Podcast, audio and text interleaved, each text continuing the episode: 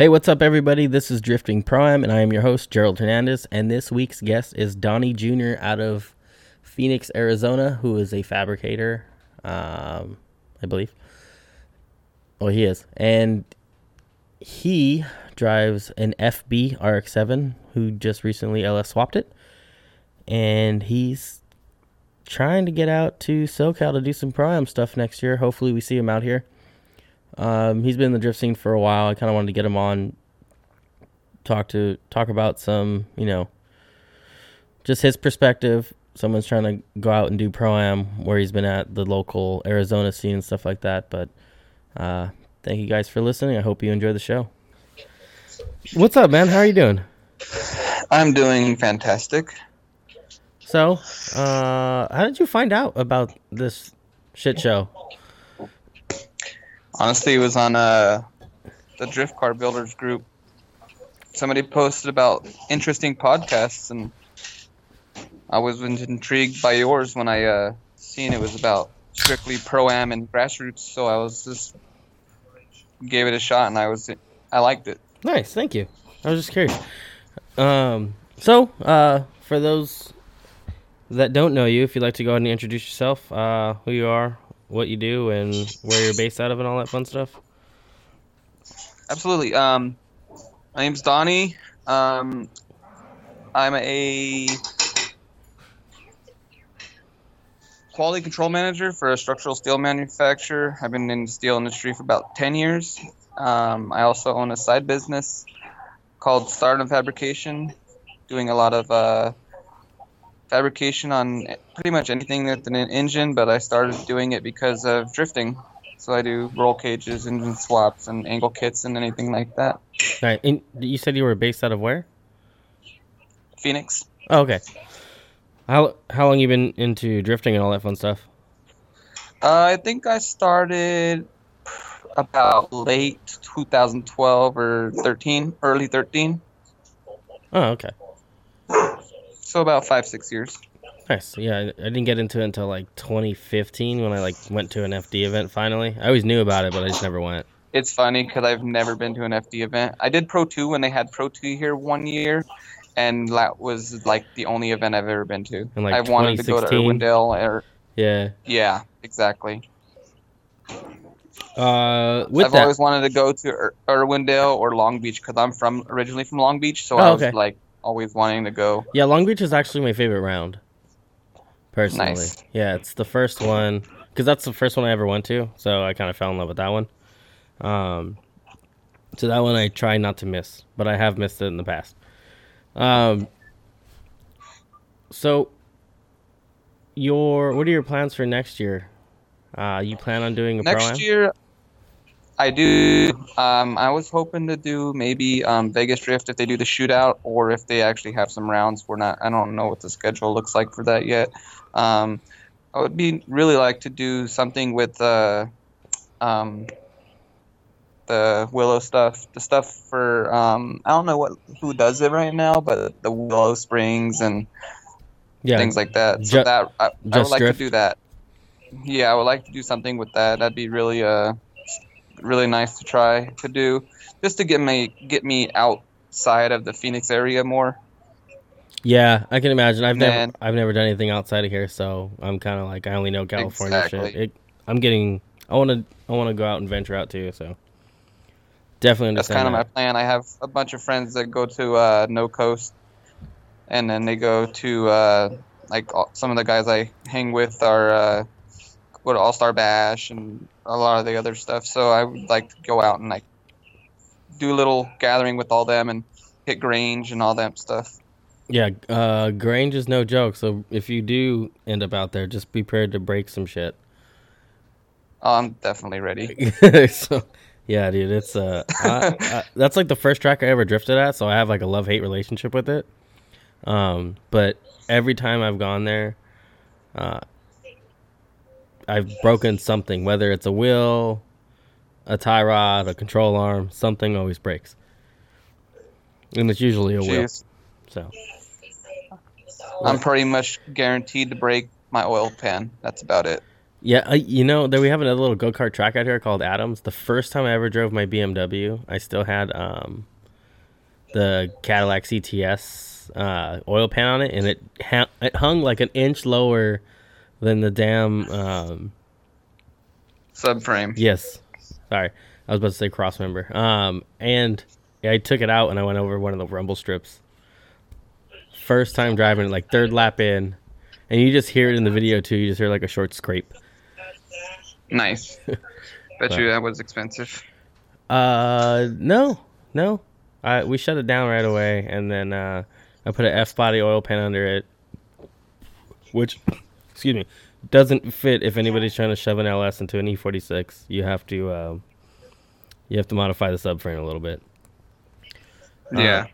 Um, I did a cage in a, for a guy in one, so yeah, I kind of can assume how bad it is. yeah. And then that oil pan is now back on my engine, the one that I broke for my Did you cat. just weld it? yeah, it was welded, and then um, it recently took another crack with a little hole in it, so I JB welded it, and we'll just uh, keep my fingers crossed for next year. Hope and pray. Yep, I I made sure there was enough JB weld to hold the Hoover Dam together, so it should be all right.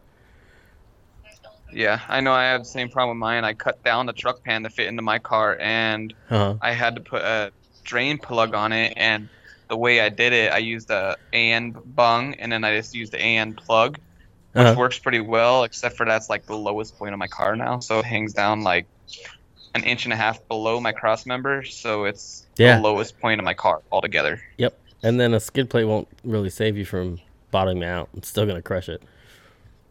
Oh yeah. Yeah. Well, eh, it's what pretty what strong because oil- I put. You have an LS, right? Yeah. Let's get into what what is let's go over your car a little bit. So what do you drive and let's talk about Oh, it's a it's it's my uh my love hate relationship. I call it the mistress. It's an '83 RX-7. Um, it's actually my second one. It's basically my my take on like a full drift. I mean, pro am ready like first gen RX-7, which is unheard of. You don't really see people who go to the in the like the depth that I did to build a first gen RX-7. So Um I've had another guest on here, Andrew Robbins. He doesn't yeah, I've, he he's doesn't on. I actually created a group for first gen RX-7s Yeah, and for he's first gen drifters, and he's in there. So yeah. me and him have talked about a lot of stuff, and just that's when I that's why I kind of actually talked to you. I actually messaged you about getting on the show because of him. I seen he was on there, and I was like, Yeah. huh. He was like a last minute call too, and then uh, he's really what I like about him is like he like learns all this shit just by fucking googling stuff, and he just goes in there Yeah, and tinkers. I love that. I love that. I That's really literally me. Like I, I sometimes I go in that drifting group and I'll ask a question and they'll be like, "Do this," and I'm like, "Well, that's not in my garage, so I'm not doing that." Yeah, that's how I, I, I usually don't even ask on Facebook or anything anymore. I just go on to Google and I'm in- instantly like do the, like the top 10 answers and then see how many of them correlate with each other. And then I'll usually be like, oh, that seems like it works because like five of the 10 people have done it. So I'm Yeah, going to try that first. Yeah. No, the group hasn't gotten there yet, so once it's there in like a year, Yeah. we'll be all right. Yeah. Um, But like I said, I got it's a 5.3 okay. in my car. Um, it's a, out of a 05 Silverado. It's so it's a second. It's it looks like a, a third gen, but it's actually a fourth gen. So it's still got the rear timing. I mean rear uh, cam sensor, but it's got all the fourth gen rods and fourth gen pistons. Oh, nice. That's how the LS6 is. Yeah, so I was like super happy. I it was kind of an accident how it fell in my lap, but um, so then I got an AR5 behind it from a Chevy Colorado. Okay, with the an AR5. It's That's- out of a Chevy Colorado or a Pontiac Solstice or a Saturn Sky. Holy shit. Okay, same bolt pattern, or you had also? Some... also a Polaris slingshot. Um, no, there's a company that actually he's the only guy I know that makes it. His name's Matt. He's uh, owns FabBot. It's F A B B O T, and he makes full adapter plates that make the AR5 bolt to the LS. He uses a L a 4L60 bell housing now. It's really crazy setup, but everything else from the after bell housing, so you use a Colorado, uh, Chevy Colorado Slave, and then you use a LS7 clutch. So like literally it bolts. It's very simple, and it's honestly for the price, it was crazy. I got like, the whole thing set up was like if you buy a full kit, his stage two kit with clutch, slave, brand new everything, it's like seven hundred bucks. Damn. And then you buy the transmission. I, I bought two of them for like three hundred bucks. Two of them. And so I have a, a spare transmission and everything in my car for you know less than thousand dollars. Dude, that's not bad. Like, uh, how how are the uh, transmissions holding up? You have any issues? No, I actually really enjoy how they shift. The only problem with the Colorado one is how the shifter, um, the location of it is. It's kind of far forward, so it's um, because it's obviously in a truck. But if you get the the Solstice ones or the Sky or the Polaris ones, it actually moves it back about six inches to ten inches from the original where the Colorado one is, and it's like it'll hit the hole in 240s like perfectly. Oh, nice. I didn't even know that. I've never even heard of anybody using that one. Yeah, um, a lot of JZ guys use it because honestly, what it is, it's a uh, upgraded version of the R154. So it's got like better synchros and better and thicker gears. The problem with those is your third gear though. Oh, Third okay. gear is a non it's a non-supported gear, so it's it's got no secondary bearing between on the shafts. So it likes to spit out third gears. Oh, yeah. That's that could be a bummer. the owner of Fabbot, uh-huh. uh, I'll put it this way: the Matt owner of Fabbot has 882 horsepower out of an LS, and he's pushing it through a stock AR5. Dude, that's awesome to know. See, more information for people to know. I never, I've never heard of that one. Um, someone, and this everyone else my has own though, research. probably. Yeah, uh, cause I run a Muncie, so yeah, I know you run M20, right? yeah, it's uh never been Yeah, I- rebuilt. I- It's from like 19. It's out of a 64 GTO, and uh, it's finally gonna get rebuilt this off season. they're super stout, and it's funny because I was my my car was a Ford powered for a good part of five years. Okay, and, what'd you have in it? uh, a I went through. I had a 5.0 in there, Uh huh. three of them, and then I finally I blew up all three of those. Yeah, the and then I put a Windsor's not the 351 greatest. Uh huh. Then I put a 351 in. A Windsor or and Cleveland? It actually ran a Windsor. It ran well. Uh huh. I just didn't like the um the it was a very low low um RPM motor and I my car's light it weighs 2400 pounds with me in it and it's just, it it needs lightweight rather than the the the torque so I was able I just did not like it at all it was carbureted and it was just the easiest setup to go with to get me back out there Uh huh. but I ended, I was like, you know what? I don't want to do this no more. I was done with this, so I pulled it out, sold it, and used that to put the new uh, to put the LS in it. Okay. And then did you fab up all your own mounts, or did you just get, went with a kit if they Yep. make one? No, I built I built everything. That's what I figured because it's cheaper to build it than to buy it sometimes. Oh, definitely. Yeah, I was looking at like, for instance, my gas pedal. Like, I've, I'm finally going to a stock CTSV pedal. I had a truck pedal in there that was, uh, you know, held with bubble gum and paper clips, and it was terrible. But the stock, the stock seating, it like sits too far back from the brake pedal, and then way far over to the right, so you can't even like roll your foot over. Because I don't do the heel toe thing. I I roll my foot over for um, braking yeah, and stuff like that's that. me. Yeah, and uh, That's me too. so now I'm trying to figure out how to move it up and then move it closer to the brake pedal too. But I found something online, so I'm gonna probably gonna end up doing that. Some guy wanted like 180 bucks for a, a plate shipped, and and I get that he put his time and energy into making it.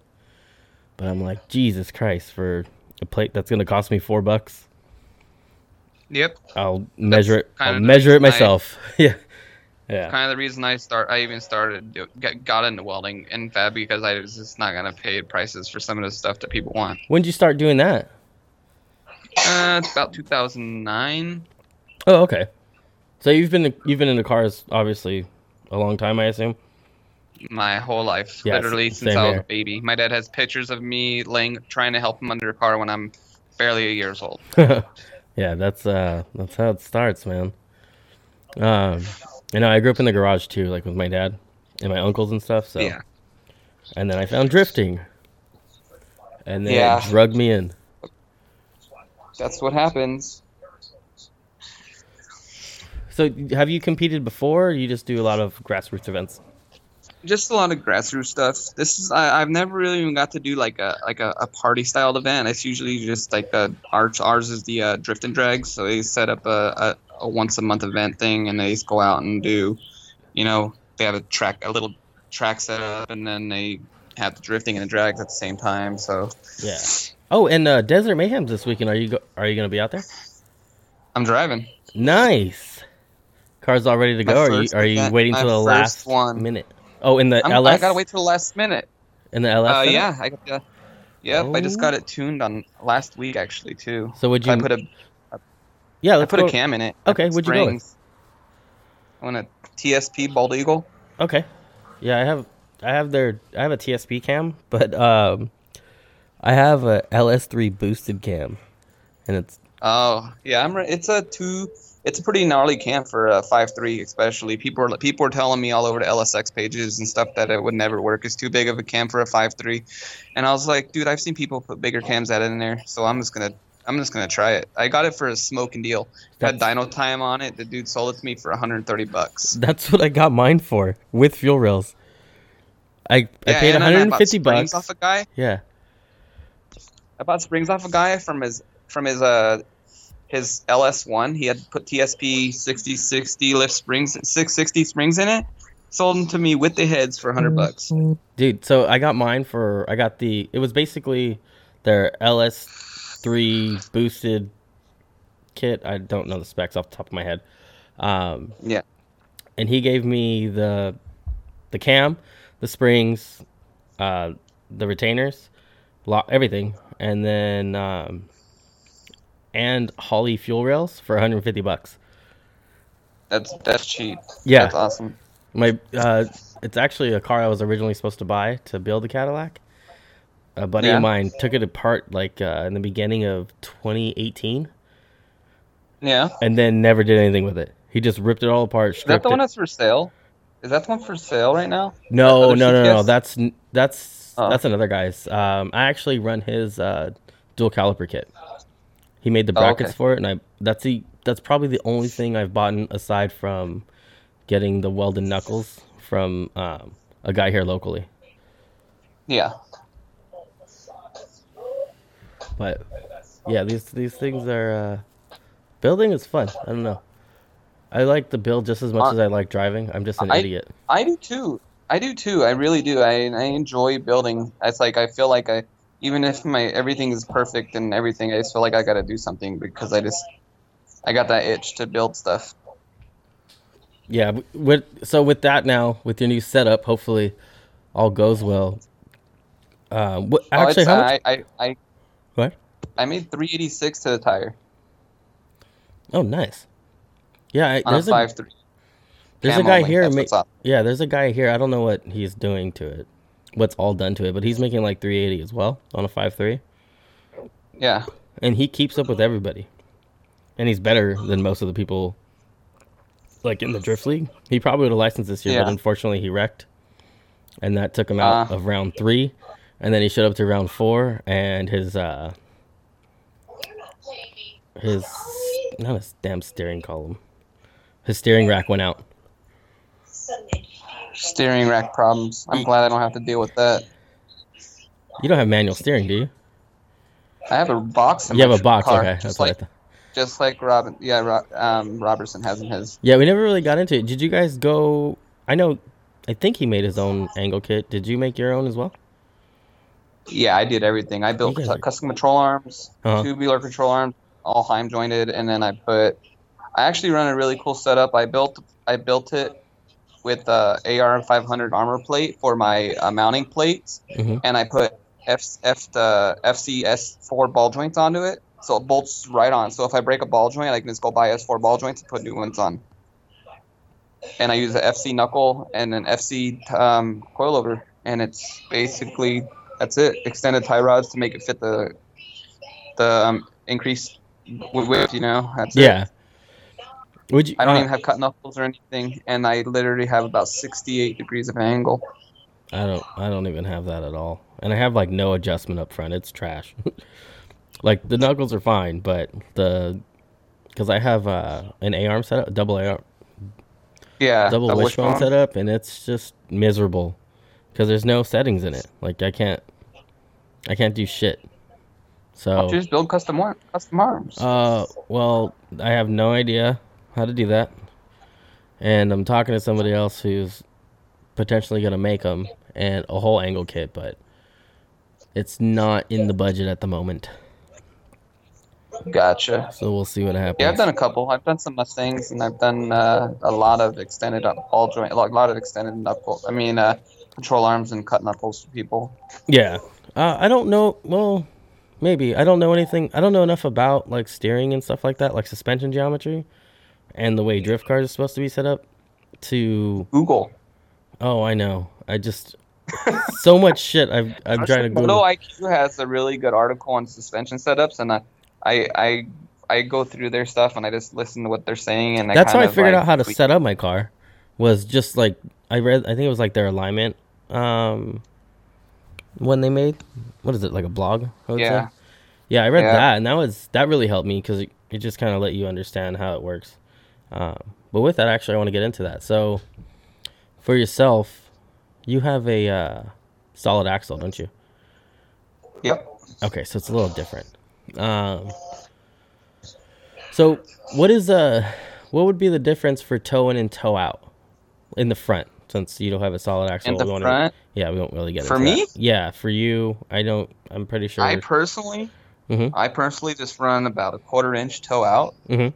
just to give me because my steering is kind of heavy because it's a manual box.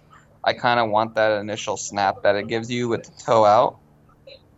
That little bit of that turn in that it obviously gonna get, give you because if you have it, it's just one of those. And there's a lot of flex in my in the suspension setup in that thing, so it's kind of one of those things. If you don't have it set up at least close, it's it's gonna be a pain to drive. I like it to be light, as light as I can make it on the front end. So I run like ex- I run like I don't know seven and a half degrees of caster Mhm. just to be able to give me like a good snap back from at angle to be able to transition better. Oh, okay. A lot of people like look at my videos and they're, they don't like a lot of the especially the RX-7 guys they don't understand how it's so easy for me to drive. Because I've had other people drive my car that were not um, rack and pinion. I mean who are rack and pinion guys or two people who drove 240s or FCs and literally they got out of the car asking how the fuck do I drive that car? It is they say it's so hard when they can drive their car like a professional. It's it's it's crazy Yeah, but don't you kind of like adapt to things too, and that's what you're used to? Like, can you jump in somebody else's car and drive it just as good? I've I've never done that. I've always wanted to see how I how I stack up against somebody who has like a really really set up car. Like, yeah, Being that I've driven a real a car that's literally there's nothing made like for all it. the nothing, wise fab stuff and all that fun stuff. Yeah, that'd be so cool to just jump in something set up and just just to see what it's like. I, I thought the same. Um, someone was talking shit about the CTS. Well, you kind of had that. Huh? You kind of had that with the, when you had your E46 because Uh, that, that thing has a lot of different possibilities. Yeah, yeah, but uh, I didn't know it. I still don't know enough to tell you the difference between them. Unfortunately, uh, I know I didn't hate it, but I just didn't like the car, like itself. I'm just not. Yeah. A, I'm not into imports.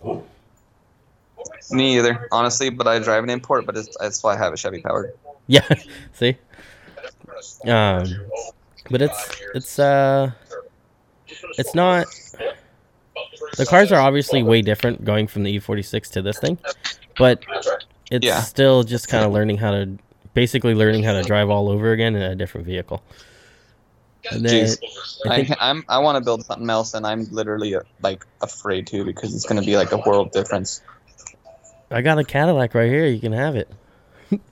No, I already know what I'm going to do. I'm doing. I, I'm the type of person. The reason I even started drifting FB because in 2013 when I started really getting into it, I didn't see very many of them at all. Uh huh. I knew. I know Justin. Just uh, yeah, just no, Kyle Justin Pawlak. No, or uh, was it Kyle Mohan? Kyle Mohan had one, and he kind of started drifting in one, and he never took it to like the level I did. But um, I wanted to.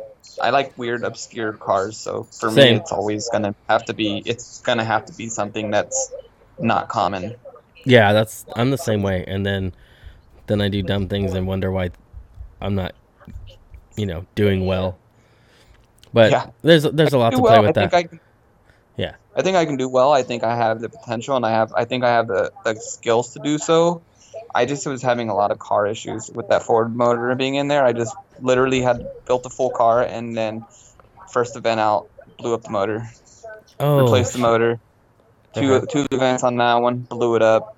Replaced that one. Two events on that one, blew it up. yeah, that can get super frustrating and almost um, discouraging at the same time. It wasn't for me. It was more of the fact that like, because I thought I was doing everything right, and I just didn't know what I was doing wrong. So it was like a learning experience more than anything. Except for I didn't learn anything because I don't still don't know what happened.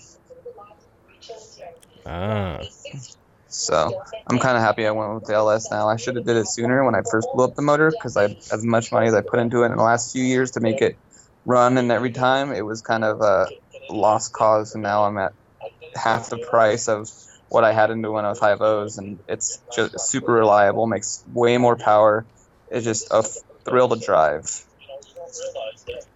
so uh, do you have a lot left to get ready for this weekend or no? Honestly, um, not really. I pretty much I'm just redoing the paint scheme on the car because I, I I basically was running it just all one color with like my company logo on the side, but I kind of wanted to give it like a little bit more style to the being that the event's like a bash style and it's about how you look and how you, it kind of it's a one to one replica of Mahon in, in Japan. So I wanted to kind of take it back to the roots, being that I do have a Japanese car, I might as well try to give it that style. I didn't go crazy and add all kinds of different color livery and stuff like that. It's just a basic two color design, but it's just something to give it a little flair. So I'm in the middle of painting it right now, just some some small spots, and then I'm doing. Uh, I put new seats in it because the one I had in there was way too wide. It fit me really good, but it hit the door when I closed it, so I'd like slam the door, and it was annoying as hell. And then um, what else do I got? Uh, that's pretty much it. I did just fix the rear, the passenger seat because I had a really shitty Corbeau in there, and it was like ripped up, and it sat flat to the floor, but it had no rise in it in the front. So you, the passenger basically was sitting like super straight up, and they're like their helmets like way higher than me. So I was just like, I'm gonna fix that. Huh.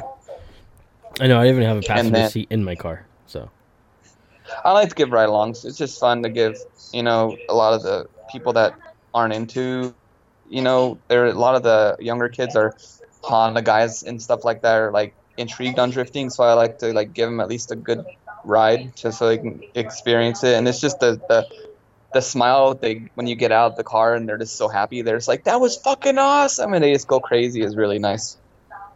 yeah, I've never given a ride along, so I don't share that same experience. I want to get one in. I have the seat. it's not a good seat, but it's a seat. Um, it'll probably Hey, let me. seat.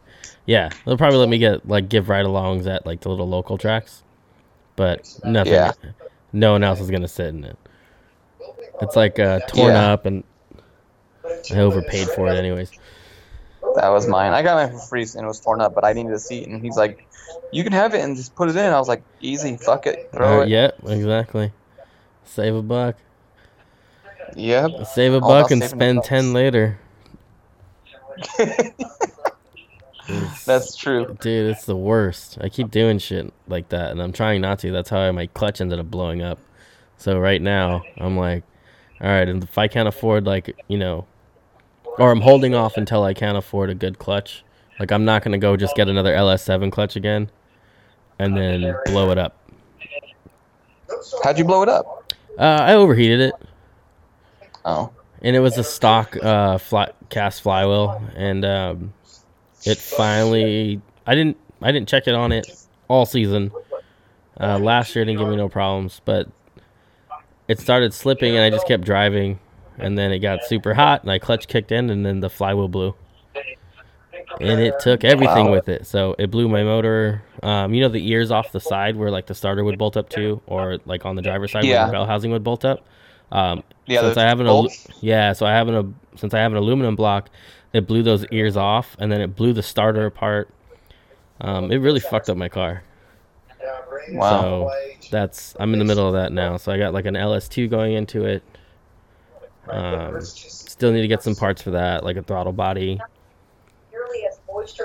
Uh, I want to get my injectors cleaned out because I've been driving I on just bought those. some. Huh? I just bought some injectors off eBay, off of Amazon, some flex fuel injectors, just increased from the 25 to the 33s. That was it. Literally done. Runs perfect. Leave Are it you alone. are you running E? No, I just Oh. wanted the bigger injector. No, I went with the LSA injectors. I got them used for like a hundred bucks shipped from one of the guys That's in the nice. Cadillac groups. So if you're in a group with like people with um, obviously like the second gen Cadillac CTSVs or the Yeah. Camaro the ZL1s, like a lot of those guys upgrade injectors because those things are trash outside of stock form Yeah. um, uh, for those cars. So you know, the, and since those are like a dime a dozen, everyone's selling them for like anywhere from like a hundred bucks to like maybe one eighty. I've seen the highest somebody asked for a set, and that's shipped usually. Hey man, What's the- hey, what's I'm getting a lot of pound count? background noise. I'll move. Yeah, sorry man. Everyone's gonna like, what You're the good. hell's that? No- what the hell's the noise in the background? Um, yeah. What's the uh, pound rating on the LSAs? I think they're 58. If I'm not, if I'm not mistaken. Yeah, I believe they're 58 I- pounds. Hmm. So they're the LSA LS9 injectors. They're supposed to be the same ones. Yeah, so I bought the flex fuels and I was like, oh sweet, I'll just put them in because they're like in truck injectors. Nope. They used a they used a U.S. car injector plug, so I had to buy adapters for that. And I was like, geez, I freaking just bought these. I was all excited about the start the motor and stuff, and then I realized it was a different plug. Yeah, I didn't. Mine were the mine were a different plug too, but I just bought the um, the pigtails, and then I just wired them in. Yeah. Yeah, because I didn't want to Oh, use the adapter. That's just like one more thing to fail. And I think the adapters actually Yeah. cost more than it cost me to buy the pigtails. Were like think twenty I bought bucks. the adapter for like I bought the adapter for like thirteen bucks For the whole set? mad. Oh okay. Yeah, all eight. Oh okay. Yeah, I just I they were nice. They were pre-loomed. They had nice clamps on them. They had good quality. So I was like, all right. yeah. It was just um trying not to keep doing shit twice. So the Yeah. plan this off season is to kind of like take the car apart and get everything like as f- as much up to like um the FD spec as possible, just in case Yeah, it ever does. I do. So if and when I do get my license, I don't have to dump a bunch of money just to try to get to FD and then not have any money left to actually go to an event. Yeah, definitely. That's my next plan for my next chassis because I don't want to. I don't. I, my car definitely isn't anything legal. I mean, I try to keep it as legal as possible when I first built this. So like subframes are stock location. Every all of the suspension points are in a stock location. You know, everything is pretty much. I got firewall over my fuel cell, and I just got it all set up right. But I didn't do intrusion bars because they were inquire, required at the time. And I'll tell you one thing: intrusion bars are hard as fuck to add to a cage that are that's already in the car. Good to know. Glad I didn't have to do mine. Yeah, they're super hard. I, I, I, as tight as I made my cage to the A pillar, I just you couldn't even weld the back side of it. Yeah, I, I don't know the guy who made this cage in this car because I bought my car and it was already caged. Um, Yeah. it's mm, not to shit on him, but it was just it wasn't done as as well as it could have been. Um, Yeah, like there's a there's a huge gap between like the roof and you know just the main I seen your car before before you had it. Oh, when Kyle had it.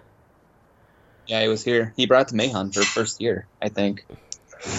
Uh, was it silver car? It was white. Mm, that I don't think that car ever left the Pacific Northwest until I took it out of there. I thought he brought it to Mahon one year because he came down to drive. He did. I Huh. think so. I know that Rad Dan drove it. Drove one, not this car. He drove Nexon's Oh, silver you're car. right. You're right. You're right. Yeah, Trenton Beach. yeah, you're right. Never Trenton mind. Beechum got that car now. Yeah.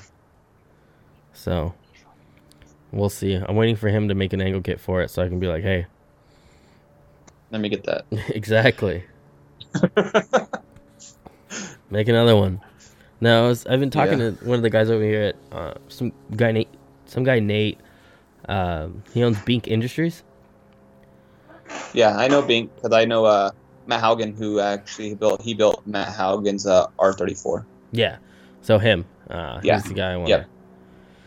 I want to build mine since he seems to be pretty knowledgeable, but we'll see how that goes because it's, it's either He's like not cheap no, he's not, and uh, at all. I've seen his work, so I will say that it, it does. There's probably a reason you get what you pay for. Yeah, I mean, I do. Don't get me wrong. I I do pretty nice work. I don't like to like toot my own horn or stuff like that. But I I do really nice work, and I I literally try to keep the cost low because I know, especially for drifters, there are a lot a lot of them are younger kids, and they don't have the means to just go out and spend twenty thousand dollars on an engine swap and you know little things like that. So I I try to help them cut costs down. I don't have no overhead in my place that I work out of, so it's kind of one of those things where I'm I have I don't I don't have to charge a whole lot of money to do stuff. I just basically charge a fair price, and most of it's per job instead of saying an hourly wage of you know eighty five dollars an hour for this, and it's taking me maybe twenty hours. I'm just gonna be like, you know what, just give me uh, this much and then material, and we're good. Oh, okay. Yeah, it's uh, I can't do anything without like a flat rate because that's how I work. So that's what I'm used to. I'm not Yeah. gonna tell someone I charging hours, unless it's like um, Yeah. Service work, and I'm like, I don't know how long it's gonna take me. When I'm done, I'm done. But Yeah, if I'm going to like do like a new install for like a fire alarm or something, you're like, this is your price you're gonna pay. If I lo- if I Yep. go over hours that I quoted, then I have to eat that. that's on you. Exactly. Yep. So I haven't we and uh, me and him haven't made any type of deal yet. So we will uh, cross that bridge when we get there. Um, what tires are you running normally? I knew you were gonna ask this because I was just gonna I was just laughing about it.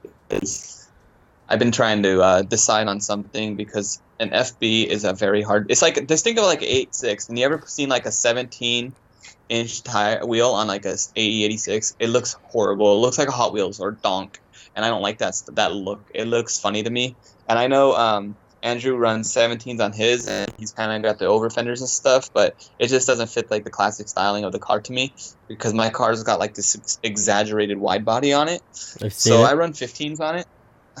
Huh? Crazy. Yeah, it's super wide. It's it's 15 inch wider than factory in the back,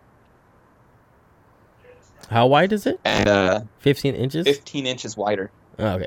What size wheels the are you running? it- Like how wide are the wheels you're running?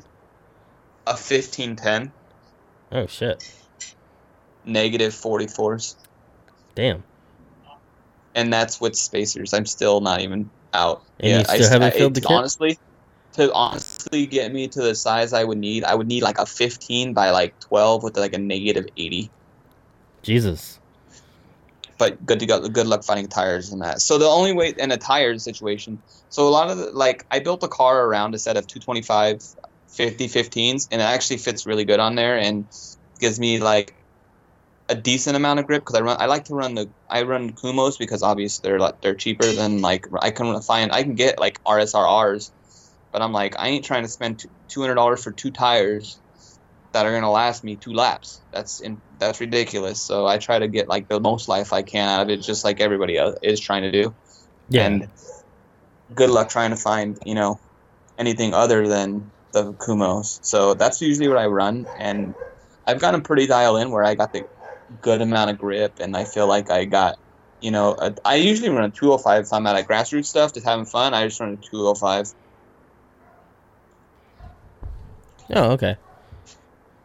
Sorry, I don't run anything. dog's I've never. I've never been one of those people who just buys the same tire all the time. I've never had. I'm literally, I scrape by sometimes to get to events, so I'll just. Oh, I got these burners still. I got like four sets. I can make it tonight. Let's go. I'd rather drive than worry about that. Dude, that's how my buddy Andrew is. He's like, he looks for anything. Like, he's driven on Lexani's, Kenda's, um, Zestino, Achilles, Milestars, anything he can get. First of all, he gets everything at last minute too. That doesn't help either. It's like whatever he can get cheap and last minute is what it is what's going on the car. He doesn't give a shit. That's how I am. I'll drive whatever if- is available. I'll hit up every used tire shop I can to find the, t- the like four best used tires they got and buy I know off the shelf. Yeah. twenty five bucks a piece. Fuck yeah, taking it. And you haven't had any So issues was- with that, or or No, I honestly, if I feel like the tire's a little slick or it's a little slippery, I just air it down. I mean, last event I had like a set of 205s, 205s on some 16s, and they were super, super glazed. But I just was like, ah, I'm just gonna air them down. I ended up to like 12 psi in them, and it was just burning. as long as you got it to work. Oh, I always get it to work. What- That's the what one it- thing what about me. Yeah, it's like you make it work. Yeah, I'm, I'm determined to make anything work that's not supposed to. Yeah, I have that same sh- thing. It it's let's be honest, it's it's a shitty trait to have. it's not a, it's it's a it's not always the best Well- trait. It's it's bitten me in the ass so many times. I'm not rich by any means. No, I literally makes to two of us. live paycheck to paycheck just to make the drifting work sometimes, and I do the it's same. uh I'd rather be on a track and on shit tires and you know miss an event because I can't afford brand new tires. yeah, that's fair. That is fair. And then cost of living ain't getting any cheaper. So No, it's definitely going up. I mean, literally in the last three years I've been in my apartment, it's went up like three hundred bucks. Jesus. Yeah, it's crazy. Um. So if you do make it to Willow next year, uh, you coming up with like a crew, or are you just gonna be by yourself and kind of hoping for the best? I'm a one man band. Yeah, that's it's not easy. No, I have. I literally don't have that kind of like that relationship with a lot of drifters out here. It's kind of like, it's kind of clicky. It's it's like high school. So you got like the Thank you. who are Yes, it super clicky, and I don't, I'm I'm very against that because I've heard a lot of like good like um experiences from people all over the country, and just listening to how people um go to this event and they're just like open armed and all that things. But I've literally have never had that. I feel like the black sheep when I go out to the event. I kind of have my own pit by myself, I just do everything myself and.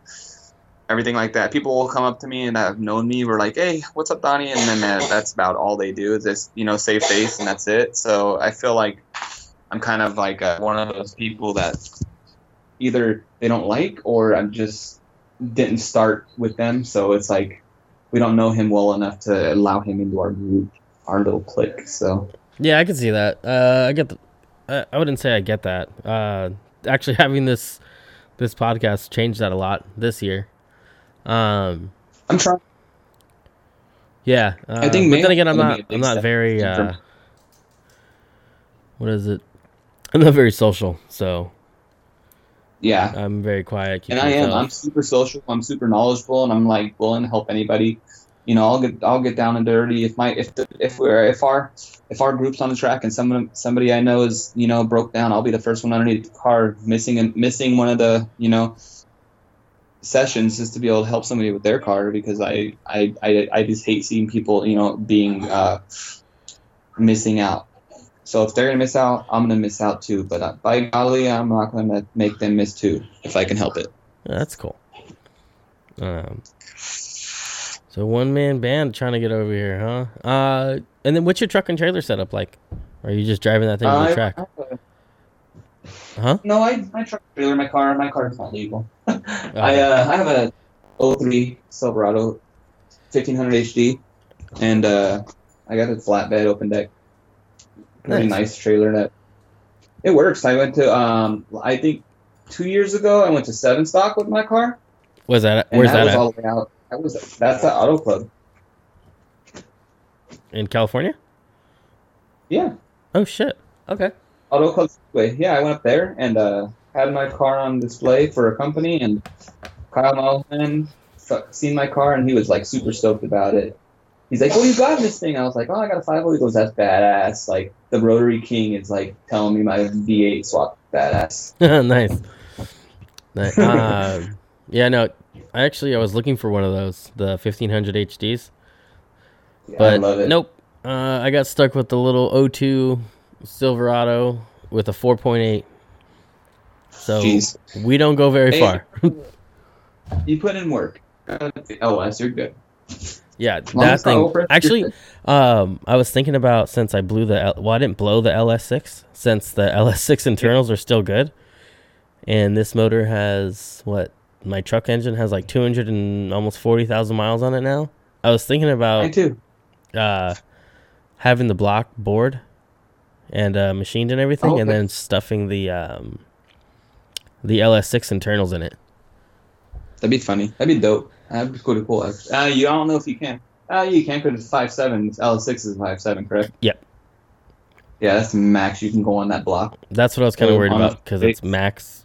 That's literally the max. That's the max you can go. You don't. You it'll be fine for like NA if you're going to leave it NA. I mean, I No, you're I meant, tow rig- like, tow so Yeah, Yeah. That was the plan. for just driving, it'd be fine. But if you were going to do booster or anything like No, that, if you were ever give a shit thinking about about, that. something like that, then Nope. don't ever, don't ever. It's five seven. You're good if you just leave it alone. Yeah, uh, I love the five seven. I always thought it wasn't better, but whatever. I was the only one who had an LS six out there, so I was happy about it. Yeah. But- At least you got the cool intake. I'm running a big old truck intake. Are you really, Yeah. dude? Those things are nuts. Did you shave it? Nope. I just left it alone. The hood covers it. I'm good. Oh shit! Really? Okay, well then you're good to go. Yeah, for the back of it, because I got a. I, my car is so crazy. Like literally, I got a. I got like an old like '82 Mustang um, hood scoop. mm-hmm Because I just like how they look. They actually look really nice because they're super wide and they're but they're low profile kind of still. So I put that on. Okay. And it literally covers the full intake except for where the actual um, rubber boot is for the uh, into actual air tube. Oh, okay. So you see like that one so little piece. Yeah, I just need to cut out that spot right there. That's it. Any plans to upgrade anything else, or are you just gonna drive it like this until it blows up? I am leaving it alone. If I can get it to this last, I'm leaving it the fuck alone because I it'll, it'll be my fun car. I'll never get rid of this car because it has a lot more meaning to me than that because of a, a, a friend. But I I literally want to leave it so I can build something that's com- competition capable. Okay. Yeah, that's that makes sense. I would like Yeah. to build another car, but that's not gonna happen. It never it'll never end. Like I can build. I would build a car for every day of the week. Be able to drift every event every day. That'd be so. That'd be. That's the way I am. Yeah, it's just uh no, I meant just build another car to start from scratch, but I just That's my. That's what I'm doing. I thought about it. I was just like, maybe I'll just fix one problem at a time, like during downtime. So I give myself something to do Yeah. instead of sit on the couch with my thumb up my ass. So uh, that's the plan right now. Um, try to get back because like I cut some panels out of the car, like the floorboard in the rear. I cut Yeah. too much out, so I have another spare chassis that I'm gonna cut it out of, and then uh, weld it back in. Amongst some other things that were done to the car by the previous owners, so I just stuff. have a fuel cell and then I, I have a, a like a big aluminum cover over the back of mine because I cut out the floorboards too and I just put a big aluminum cover in it. Oh no, I cut I cut way too much. Like you could actually see my rear subframe, and it goes past. Uh oh, it goes Oh. past um the rear uh, mounting, Mounting points. points? yeah. So I was like, oh Gotcha. shit, because it was like where the tire well was, or the spare tire well. And I was Yeah. like, yeah, that's fine, and it it's not. I should have read the damn rule That's book. my right. Yeah. I know I ca I try to be up to date on it, but they they they have like the smallest uh, like fixes on certain things. You're just like, oh, it looks the same. Oh shit, I didn't even see that part. Mm-hmm. Yep. So I try to build everything to spec. Like I even people don't ask it. They're like, oh, what about this? I'm like, let's just build it to spec. Call it good. Yeah, I know, and I went off the rule book from last year, and now I got to well, the one when I was building this car, I went off the 2019 rule book. Now the 2020 is out, so not only do I have to get it up to par for the 2019, now I got to do all the stuff that's in red for the 2020 book. for the 2020. Yeah, so it's a never-ending struggle with this fucking thing. Um, I feel. I can't. That's kind of like why I, I, I decided to just do something different instead of trying to make this legal every year and just keep having to modify it. And it's like, why I'm just just build something new and you can just start fresh. So when you do start building it, follow that rule book and you'll be good. yeah, yeah. Is that and then you're building another FB, right? You said. No, I'm sorry, I missed that. nope. What are you I'm building? definitely not building another FB. I was gonna build a FC until my buddy uh, got in an accident with his, and I just sold it to him for like 200 bucks. And I'm like, you know what? I'm gonna build. I have always wanted to build one, and I've always, I've talked to a bunch of people about it, and it's kind of one of those um, undiscovered chassis. It's a Mercedes CLK. Is that the? It almost looks like a hatch in the back. No, no, no, no, no. That's a that's the C class coupe. The CLK is a little bit bigger. It's a two door, and it's like a um. There's a guy that actually pro drifts one. He's in Sweden. His name's Martin Stengberg. Oh, okay, I know what you're talking about. I, I googled it. Yes. Dude, that's Yeah. nice. So you That'd talk. be To, bitchin'. yes. That'd be dope. And I literally have been talking to him about helping me out with the program, trying to get like his angle kit and stuff, and just get his like some of his uh engineering already designed and built into the cat chassis to help me get mine going. Because if I can eliminate a lot of the, the the work on just minute stuff by buying a kit and buying you know certain things, I would be you know one step ahead Yeah, because time is money at times and if you're doing something like that that's why people buy wisefab and why they buy fdf you know mantis kits and why they buy these things because it's it's simple and easy compared to just You know. bolting on instead of like designing something else from scratch. exactly Yeah, and i can totally design it. That's not my problem. I just don't want to have to deal with it all the time. Every single time. If i break a control arm what am i have to do? Completely rebuild the whole arm. Instead of saying hey i need one of these arms. Broke it. Can i get one? Yeah send it out to you. Yeah. See, that's the thing. Like with that gas pedal thing I was telling you about, for like that four dollar plate that they want so much money for, it's like that I can make myself in inside of an hour for call it twenty bucks. Let's say I need I broke I break a fucking drill bit while I'm drilling it out. You know what I mean? Yep. Yep. Instead of the 170, and I still have to wait for it to get here. So it's just I rather just kind of that one I'll I'll just do it myself. But to to go and like you know reinvent the wheel with a, a new angle kit that's already been made, I can see why you wouldn't want to. yeah that's a I lot of wanted yeah. I wanted something more modern, something undiscovered because it's gonna give you. I think it gives me a, a better, a greater chance with sponsors in a sense because that's kind of like I've been I've been reading the the um, book you been you know flaunting about the motorsports marketing and sponsorship stuff. I've been reading that and literally you just kind of feel like a new up to date chassis. Even if it's an 05, it's still up to date. I mean, they're running, they're still running 240s in pro. You know, Yeah. So But it's like yeah, I, like I get something refreshing. That's how I look at. I want something refreshing, something new, something refreshing. You know, and I think that'll give me like that edge. I I kind of have like this is the way I believe, at least in my head, is it gives me that that they can look at all these people that they get sponsorship proposals from. You know, let's say I get 100, 100 of them, and everybody, let's say you just say 80 of them are 240s, and then you got the RX-7, and you got, you know, whatever. Then they all of a sudden pull out mine, and they see a Mercedes. Holy crap, this intrigues me, and they're gonna want to look at it more. And I'm pretty good. I'm a, I'm like a one. I'm really good with my words and way I edit my etiquette and the way I like talk and write, so I can really, um, I think I can show, I can sell myself well. I'm not. If you heard my, if you hear this podcast, everyone will tell you I stumble on my shit all, All the the time. If you see an email from me, too, you'll be like, "What?" yeah, e- I email because I get to think about it. Yeah, no, definitely. So it's a little easier. Like here, I can't think about it. It's like I just have to say shit and like hope for the best.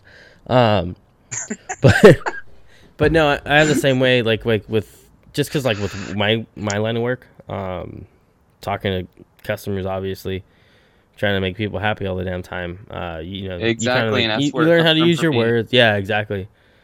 And but I think uh, I think it was Josh Mason. I had him on the show in the past, and he said like he Yeah. made a good point. He's like, okay, I have this stack of proposals here, you know, and there's like you said, eighty, and then right there on top is a Cadillac. You know what I mean? Let's just say Yeah. if it's if I have the same stats as you know twenty of the other two forty guys, you know the fact that it's different, it might be more of a it's more of an eye catcher than just to see another 240. Definitely, because they're gonna be like, man, we've seen 240s done a million times, and then they're Mhm. gonna see something completely different. They're gonna be intrigued by it. They're gonna give. They're gonna look at it and be like, hmm, I want to. I want to check this guy out some more. And they start looking at you know your social medias and all that things and how you you know do that stuff. Being being that I even like the book says it's not necessarily about social media, but the way the world's going nowadays, it's kind of getting to the point where the people who have the most you know influence are the people who have the most followers so obviously that comes into a factor and but if i'm putting out a content that's showing you know um like educational but also i don't i don't have a lot of like grotesque things on there. I don't post a lot of even like memes and stuff like that. So if they go like my business page it's like very you know professional at least to the point where i'm able to show myself off in a in a better light than some people. So you know, I just I feel like the edge is, you know, in my favor if I just really put my time and effort into it because that's my biggest thing is finding the time to do it and money obviously. Yeah, Yeah. um, because I went to some like seminar that they held at Speed Vegas. I drove up Yeah. there um, on a Tuesday night during SEMA. I did, I wasn't able to make it to SEMA this year, but I drove up there that night to go. Oh. That's how I found out about the book. And the guy who wrote it was there. Um, I don't remember anybody's name, but there were like several other people there, and they were explaining how like, uh, you know, social media is a necessary evil. But yeah. Uh, they didn't say it, and I didn't ask the question because I didn't think about it at the damn time. Uh, but like with Instagram, for instance, like they're about to pull uh, all of that follower shit down, and the likes, Yeah. the like count, the comments, and shit like that. I don't know if they're doing it to everybody. So what is Uh, it going to be like a Pinterest more more than more than that? You know, that's how I look at it. Cause Pinterest is basically just a bunch of pictures now. Maybe I, I don't know. I don't even know if it's really gonna happen. That's just what it says. Um, for it to actually go into effect, who knows? I haven't really read the whole thing. Um, It's dumb because I kind of connect a lot of people on Instagram with like a lot of. I actually get more of my, more of my business through Instagram than I get through, you know, Facebook or even face to face meetings. Oh no, but that's not. It. I don't know if that's gonna go away. I just think think, think they're gonna pull the count away, like the physical number that's there. Oh, just the, the physical. yeah. Okay, so now, like, what are people gonna do about? Let's just say they pull their metrics all together, and they don't give anybody shit because they're giving that for free.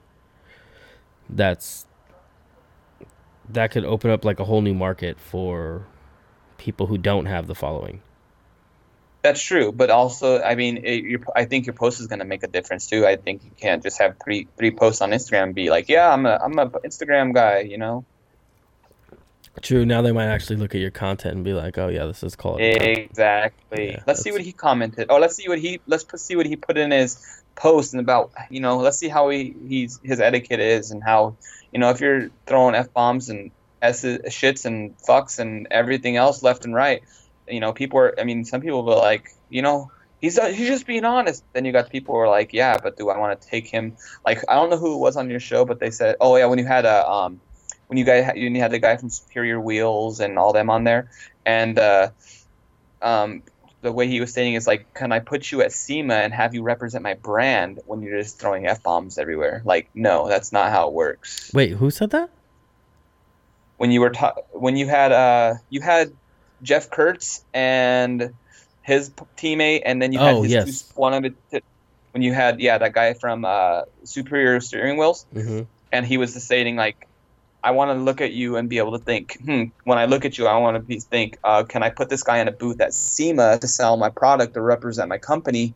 And you know you you know are just you know full tattooed faces and and six inch gauges in your ear and people are you approachable compared to a person who's you know dressed up and you know has that you know charm me um, look to them? Hey how are you doing sir Yeah, and that and and I and I have spoke about that before, but a lot of that's just you know I get perspective is kind of everything. It's up to a certain extent, uh, especially is. like with first impressions, and then in the, I'm very. I think one of the downsides of me is like I could be narrow minded when it comes that way because I don't think like that. Like I don't think when I see somebody with gauges or with like fully like a face tattoo, it does it doesn't phase me. I'm just like, oh hey, if they're at a booth. Well, you're also from California, so like Yeah, everybody has the yeah, same that's thing that's that's the thing as well. So that might be it, but You I, don't I see can that get, in like Alabama. You don't see that in the backwoods of Alabama with people like that. You know, you got different, like a different perspective again. Just the, the people have a different look to them. yeah, so that's understandable too. Um, but I I don't even consider that, which is not a good thing. And I need that's to. no, that you no, you no, no, no. Because I I can tell you right now, there's people who I've met in my life who were some of the coolest people in the world. Who grew up literally in Wilmington, Cal- I mean California, in gangbanging stuff. But they're super smart and they're super like knowledgeable and they're super like passionate about certain things. But at the same time, when people think, "Oh, you're from here, or from there," you the way you look, there people are gonna be like, "Ah, you're you're a scumbag," even if you you're not. You just like tattoos and piercings. Yeah, I could see that the more traditional people, but thank God we got the internet now. Yeah. Because before like that, you said, it's a necessary evil. yeah, yeah, it is. Unfortunately, even fucking Facebook, which I kind of hate. Yeah, I hate that. All I hate it, but it's super informative. Like if you ever like, I don't know if you like, I don't. All the forums are I'm dead. in a lot of, I, yep, all the forums are dead. Yep, exactly. So a lot of the stuff is you know on Facebook, and you literally have to ask people questions on there to figure stuff out, or because a lot of times even if you Google something, half the time you'll get an answer or you'll get a bunch of dumbass remarks, and it's the same thing as Facebook nowadays. So you Yep. might as well just ask and look on Google. Exactly. But, uh, anyways, man, you excited for this weekend? I'm super excited. This is my first one I tried. I went to the first one Uh-huh. just to go hang out, and then I didn't go to the second one because I'm honestly I was a little butthurt about it because I was promised some things and that weren't weren't giving given to me. So I kind of uh, was a um didn't want to go support, but now I'm invited and I just want to go out there and put on a good show because I know I'm capable of it, and I just you know want to drive with the people that are feel like that are somebody. You know, we're gonna have a whole bunch of like guest stars. We have uh, Ryan Litteral and we have Forrest Wang, we have Chelsea DeNofa, we have Dan Burkett, we have you know um, Blake Olson. So I mean, we got a pretty stacked card of like professional people there. So I'm super stoked to you know get on maybe have somebody get on my door. So I'm not gonna get on nobody's door intentionally, but I'm definitely hoping they would come up and ride you know on my door a little bit and get some cool pictures and stuff. Nice. Do for the gram. right? uh, where can people reach you at? Um, um, Stardom Fab on Instagram. That's my that's one. Make it just make it one word, and then I'm Stardom Fabrication on um, Facebook, or you can find my page on my find me on Facebook at Donnie Jr. Do you do anything outside of that? Um, do you do YouTube or anything?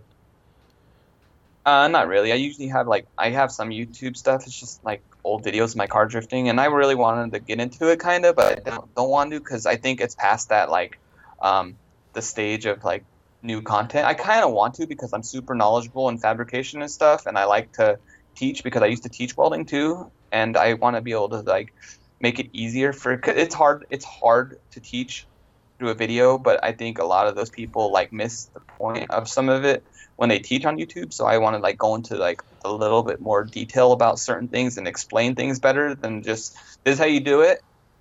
If you're doing it this way, it's wrong. Done. Yeah, I could see that. Uh, I mean, you can. I, I like nobody really goes into like good detail about how things are, why things are, why things the way they are, rather than you know give it do- a shot and try it. Oh yeah, or do it this way.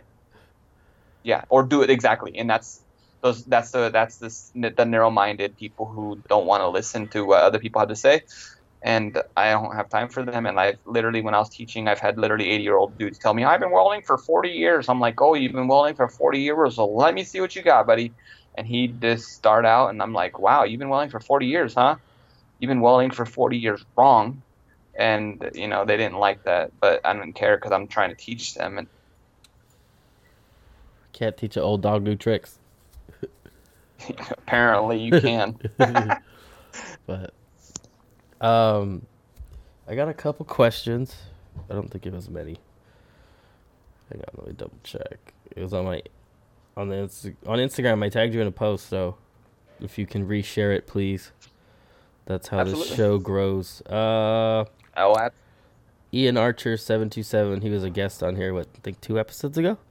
La, la, uh, yeah, because you had Ray, you had Raythena last last last time, and then you had him. I've done so many that I don't. There's people that are like, I was on the show, and I was like, oh shit, you were. Let me look. Yeah, I follow. I pretty much see. I listen. I listen. I, I'm trying to catch up on the back ep- episodes, and then I'm trying to keep up with the current episodes. So Ian Archer was the last one I actually watched. I mean, listened to, and I'm trying. I was about to wa- listen to Ruthina, but then I lost my headphones, so I was kind of pissed off because I listened to it while I'm at work, yeah, sitting at my computer, QC reports, and I'm just like, oh, I'm just gonna throw on some podcasts and just work, and that's lost what I them, do. and now I'm kind of Sometimes I get stuck on the road for hours, and I'm just like podcast. Um, Yeah. yeah. He wanted he he wants to know how the the drift scene is out there, but you kind of touch base Uh, on it, but I it's like kind of the. I- same. it, it, it's the same, but I think I mean it's growing. It's ever growing here. It's I mean I remember starting at drift events. We had you know let's say 120 car count. We're at to, we're still about there, but it's more of the it's more newer, newer, newer people, and a lot of the older people are like kind of getting out of it. Like George Mosanovic here used to run pro. He used to run pro uh, FD, so he kind of is one of our like local celebrities. We have Corey Hosford here as well, so he's like our local celebrity, and uh, they still all come out and they do a lot of the judging. Corey drives and stuff with us, but I think um, I think like I said, with the cl- other than the clickiness, I think it's an ever growing thing, and this Mahon, this is the third year running here, and it's actually becoming like a, a one like a, a really big event. Yeah, they ended up having to do got people- LLC. yeah, we have uh we have I mean like I said we have crazy we have crazy pro c- drivers coming here. It's not like a grid life where everybody goes, but it's it's for being a a one to one track in a little you know parking lot basically. It's it's a it's pretty nice and uh it's it, it's bringing a lot of um exposure to our our our uh, drifting scene here and I'm I'm kind of stoked on that. Yeah, that was the So- plan to get out there to do one out of state event this year, and it was going to be Arizona if I can if I were to get accepted. But Dude, then if you get if you come to the Arizona, car blew up. if you come to Arizona, do do Musselman. Musselman is like Adams, it's a go kart track, but it's super super fun. Oh, okay. Is that just like uh You guys have it? Like it's in every- Tucson. Okay. It's in Tucson. It's once a month. They have an event every month. It's like the first Sunday of every month in the morning, and I think in the winters it's like the first Saturday at night or something like that. It's whatever it is. I think it switches off summer winter, and it's like it's literally it's a super fun tr- track. It's literally you can go there anytime during the week. If they don't have something going on, whether it be a motorcycle thing or a go kart thing going on, you can drive all day, eighty bucks. Not bad. Yeah, I wanted to do one Nope. just to travel. yeah, it's it that that if you're gonna come here, I mean, don't get me wrong, the Go Fast events, which is who our our uh, promoter is, and our are the people who put on the events for us here in Phoenix. But um, the Musselman is a it's a really fun course. A lot of the pro drivers here and the people, even other people, have uh, they had a Pro Two event there as well. I think no Pro Am event. They have Pro Am events there. Where was the pro two held, event held? It was held at the um, it's called Wild Horse Pass. It's in Chandler. It's basically our our uh, drifting event, same same place. It's where a lot of our racing goes. It's a drag strip, but it also has like a bunch of other stuff around. They have Bondurant there, which is a driving school, and our Lucas Oil Racing dirt track. They have boat races. It's it's a huge complex with basically any kind of racing. They have like I don't know, like five different tracks and things like that. Oh, okay. Well, with that, man, good luck this weekend. Have fun. Definitely. Get to get to learn the new setup. Um, Um, I'm trying. well, you haven't driven on it yet, have you? Yeah, I did one event. One event, and I literally just wanted to give it a shakedown. That was it. Oh, And okay. it was on seven cylinders at the time with the stock three LM7 cam, and it pulled like a freight train compared to my 302 What was wrong with on the? seven cylinders. What was wrong with one of them? The injector was stuck because I got it from a guy, and he sold me the intake. He sold me the motor, but he pulled the intake off another truck, and the injectors were stuck. I couldn't get it to work for the first event I wanted to go to because I was like, "Why isn't this thing getting fuel? It's got power, and it would not get fuel." And then I took it to back to the shop one night after, well, on the day of the event, and started beating the shit out of the injectors because I just had a feeling, and then they started I uh, fired up and it worked perfect. And then, except for one cylinder, I didn't know it was a dead cylinder until I was just listening to it, the tone of the exhaust, and I was like, this doesn't sound right. So I started listening to all the injectors with the screwdriver on my ear, touching the injector, and I heard that one wasn't clicking at all. And I was like, wow, that was pretty cool. On seven injectors, it was running really good. Better than the uh, Ford motors you had in there, huh? Oh my gosh, a million times. Yeah. But all right, man. I'm gonna call it a night. You have a good one, All right, sir. buddy. It's good You talking. too. All right. Bye. All right, thank you.